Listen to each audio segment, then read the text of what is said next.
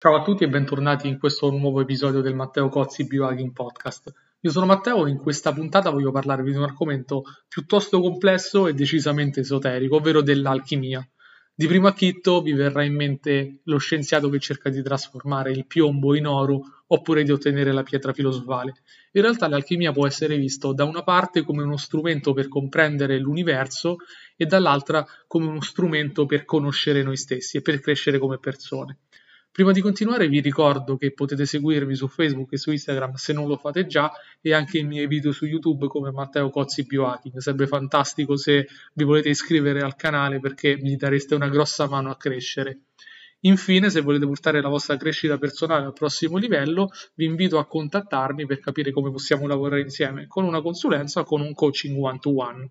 Detto questo, senza ulteriori indugi, entriamo nel vivo dell'episodio sull'alchimia.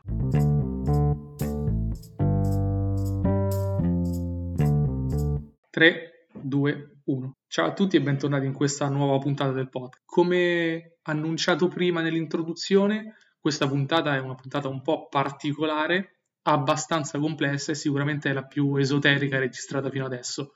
Quindi, se questi argomenti non vi piacciono, potete considerarli semplicemente come una storiella e abbandonarla quando volete. Se invece qualcosa vi ispira e volete continuare nell'ascolto, vi assicuro che questo è il podcast più interessante che ho registrato fino adesso, quindi ascoltate fino alla fine per degli spunti veramente importanti. Onore al merito, questa puntata si basa su un paio di video che trovate su YouTube sotto il nome Chimia Arts, K-Y-M-I-A Arts, e sono dei video che parlano appunto di alchimia. E mi sono ispirato per la prima parte di questa puntata appunto a questi video quindi prima cosa andate ad ascoltare a vedere questi video perché sono una fonte incredibile di informazioni. Detto questo voglio entrare nel vivo della puntata e parlare di alchimia. Quando sentiamo il nome alchimia generalmente ci viene in mente lo scienziato pazzo che cerca di trasformare il piombo in oro oppure che è alla ricerca della pietra filosofale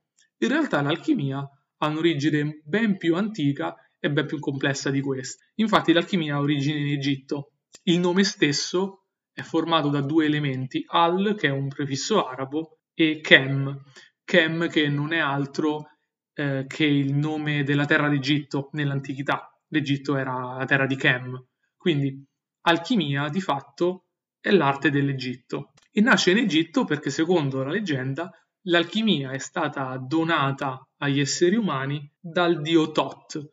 Il dio Tot ha donato agli uomini l'arte, la matematica, la scrittura, la geometria, ma anche l'alchimia. Sono poi arrivati i greci e hanno trasformato questo dio Tot in Hermes, ma di fatto il dio Tot, Hermes e Mercurio nell'antica Roma sono la stessa persona, sono la stessa divinità. Ma di nuovo, Hermes può essere considerato, o Tot o Mercurio, il padre dell'alchimia. Infatti, l'alchimia viene anche definita l'arte ermetica e il testo di base dell'alchimia è il Corpus Hermeticum, che è stato, secondo la tradizione, donato agli esseri umani da Hermes e contiene le leggi dell'universo. Arriva poi l'alchimia in Europa durante il Rinascimento e è un'alchimia pratica che parla della trasformazione del piombo in oro e della ricerca della pietra filosofale ed è come la conosciamo. Ma il testo probabilmente fondamentale dell'alchimia, quello più importante, quello che esamineremo in questa puntata del podcast, è la tavola di Smeraldo. Tavola di Smeraldo attribuita appunto a Hermes o Tot,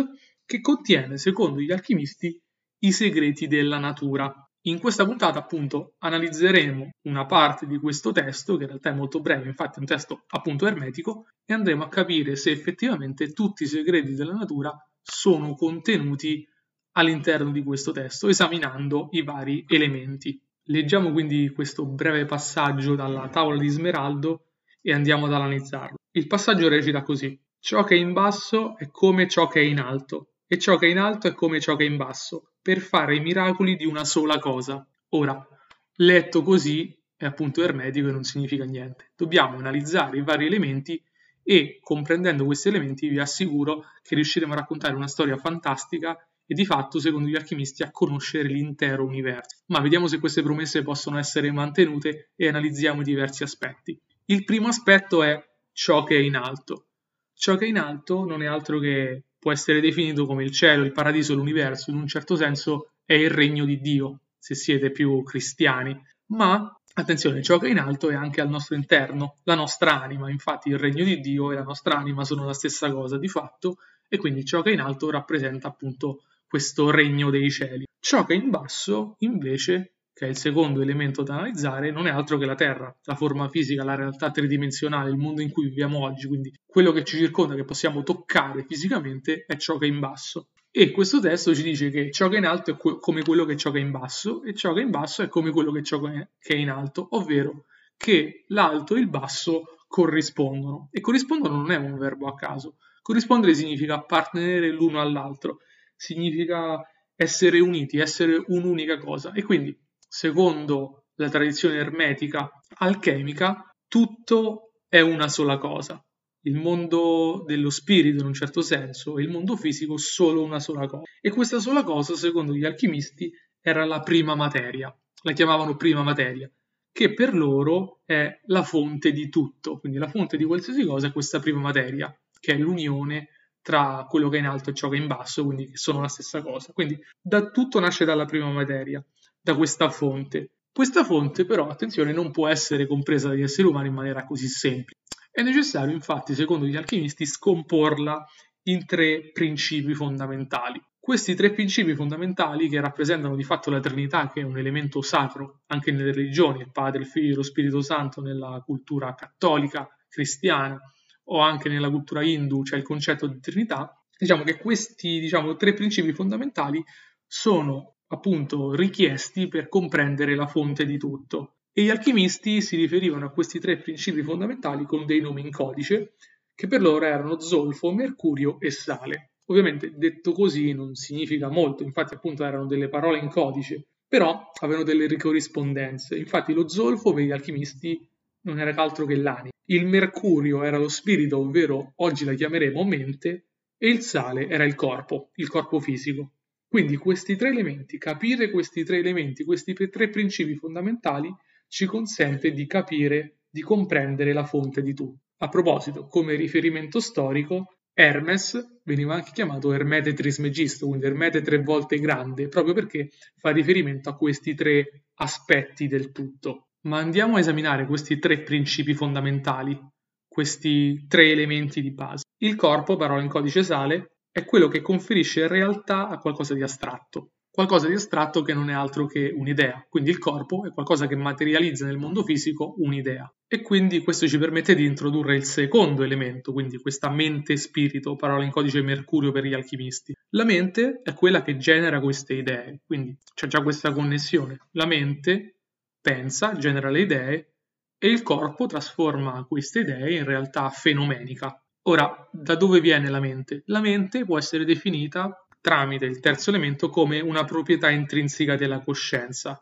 Coscienza che non è altro che quella che gli alchimisti definivano anima o parola in codice Zolf. Quindi il legame tra questi tre elementi è il seguente. L'anima, la coscienza, intrinsecamente pensa, dà origine a delle idee e queste idee si materializzano nel corpo fisico e quindi il principio fondamentale, l'origine di tutto non è altro che l'anima, non è altro che la coscienza. E questo ricalca un po' anche le culture orientali, dove alla base di tutto la coscienza. Perché infatti c'è questa dicotomia, ci sono queste due teorie.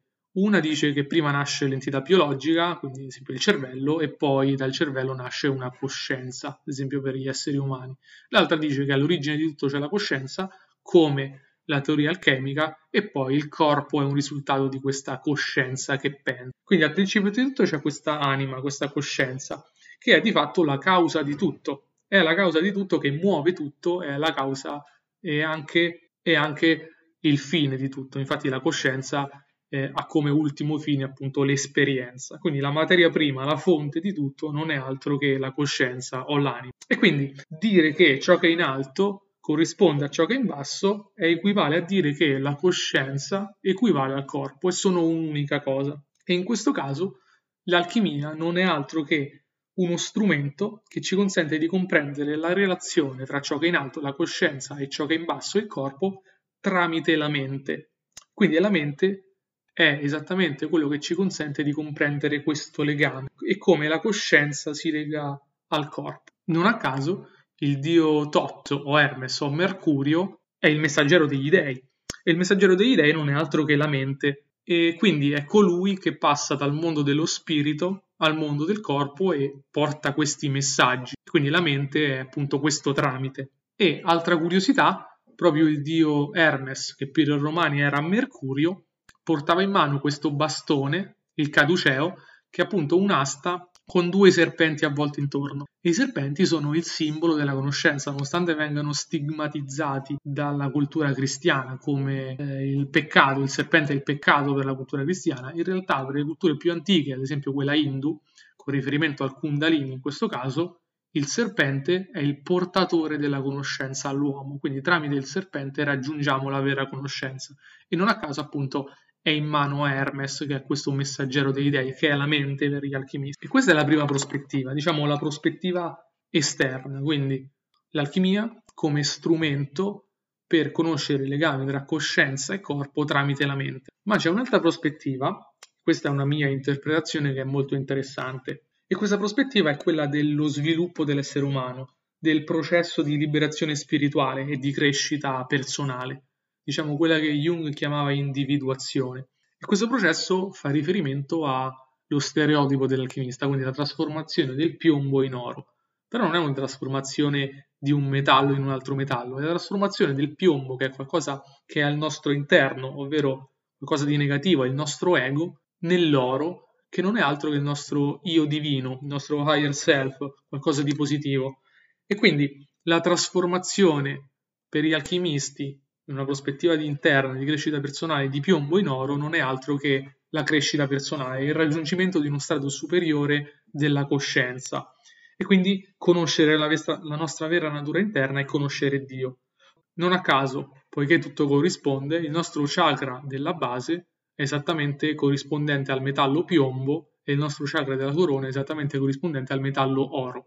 E quindi da qui possiamo vedere come effettivamente il processo di crescita anche nelle culture più antiche, anche nella decodificazione delle energie, è appunto una trasformazione di piombo in oro, quindi dal più basso al più elevato. E di nuovo, tutto corrisponde e in questo caso l'alchimia può essere visto da una prospettiva interna come crescita spirituale, il che significa che se siete in, in un percorso di crescita personale, di conoscenza di voi stessi, siete di fatto alchimisti, state ingaggiando l'arte dell'alchimia per trasformare voi stessi. Ora, questo termina la prima parte del podcast e nella seconda parte invece vorrei continuare nell'esplorazione delle tavola di Smeraldo e vorrei, un, vorrei dare un'interpretazione personale, diciamo, quindi tutto quello che segue è una mia idea, quindi prendetela un po' così. La tavola di Smeraldo prosegue facendo riferimento al Sole e alla Luna come fonte di tutto, come padre e madre.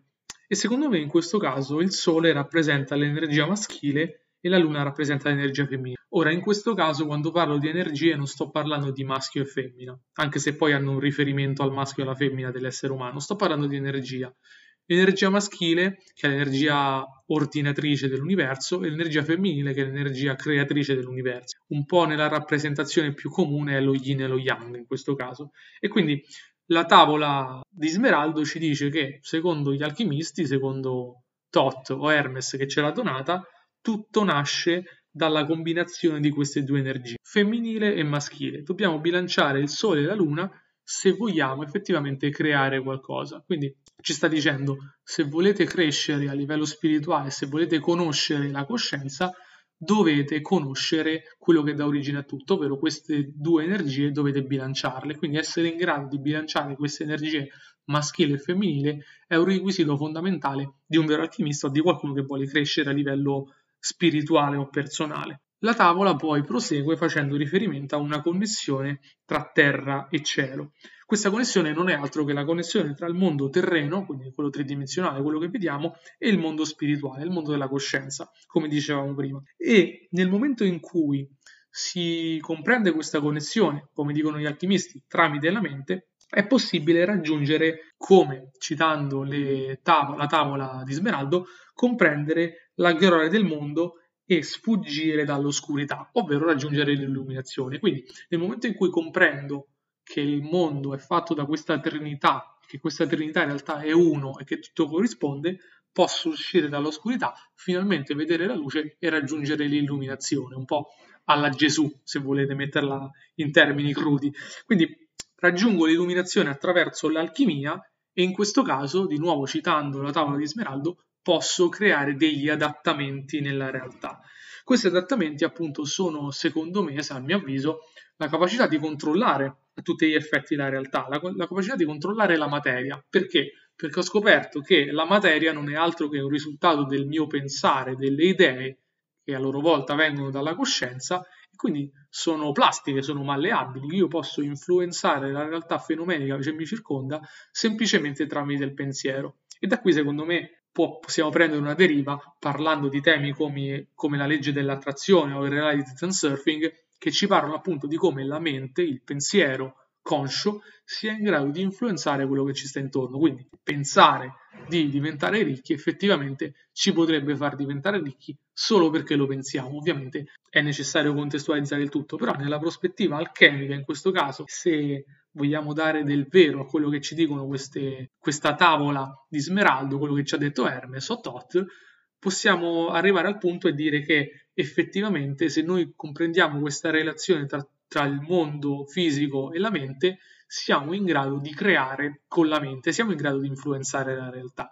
E quindi questo è qualcosa di estremamente pratico, non necessariamente spirituale. Quindi le strade sono un po' due.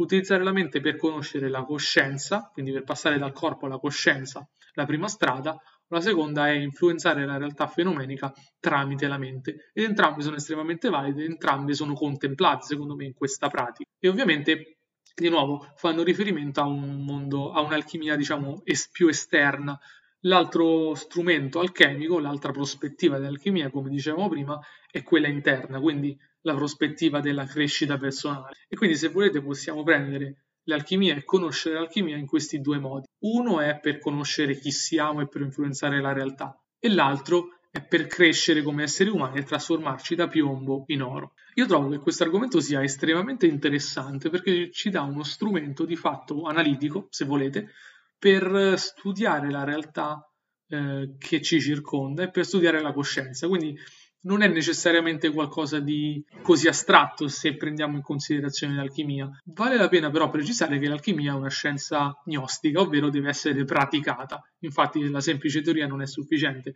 deve esserci una conoscenza di prima mano, dobbiamo fare esperienza di alchimia, dobbiamo fare esperienza di coscienza, dobbiamo fare esperienza di crescita personale per comprendere appieno questi concetti. Nel momento in cui ho compreso appieno questi concetti, effettivamente mi posso dichiarare un alchimista perché sto ingaggiando nella pratica. In generale, tutti noi siamo un po' alchimisti nel momento in cui cerchiamo di esplorare la nostra coscienza, la nostra mente e cerchiamo di influenzare la realtà, oppure quando cerchiamo di trasformare noi stessi e di trascendere l'ego. E trovo di nuovo che conoscere la teoria sia il primo passo per mettere insieme i pezzi, in un certo senso per nutrire la parte sinistra del nostro cervello, la parte logica, e poi ovviamente dobbiamo anche nutrire la parte destra, quella esperienziale, e mettere in pratica tutto questo. Detto questo, spero che questa puntata vi sia piaciuta. Mi rendo conto che è stata una puntata un po' esoterica, un po' particolare, che non è per tutti, però se siete arrivati fino alla fine, penso che questo vi possa dare un nuovo spunto di riflessione qualcosa di nuovo. Effettivamente questo contenuto è difficile da trovare. E se volete approfondire potete cercare Kimi Arts di nuovo su YouTube per eh, gli altri video perché non finisce qua, questa è soltanto una panoramica di quello che è l'alchimia dello strumento. Detto questo, vi ringrazio ancora per avermi seguito e vi do appuntamento alla prossima puntata e mi raccomando, diventate anche voi degli alchimisti. Ciao!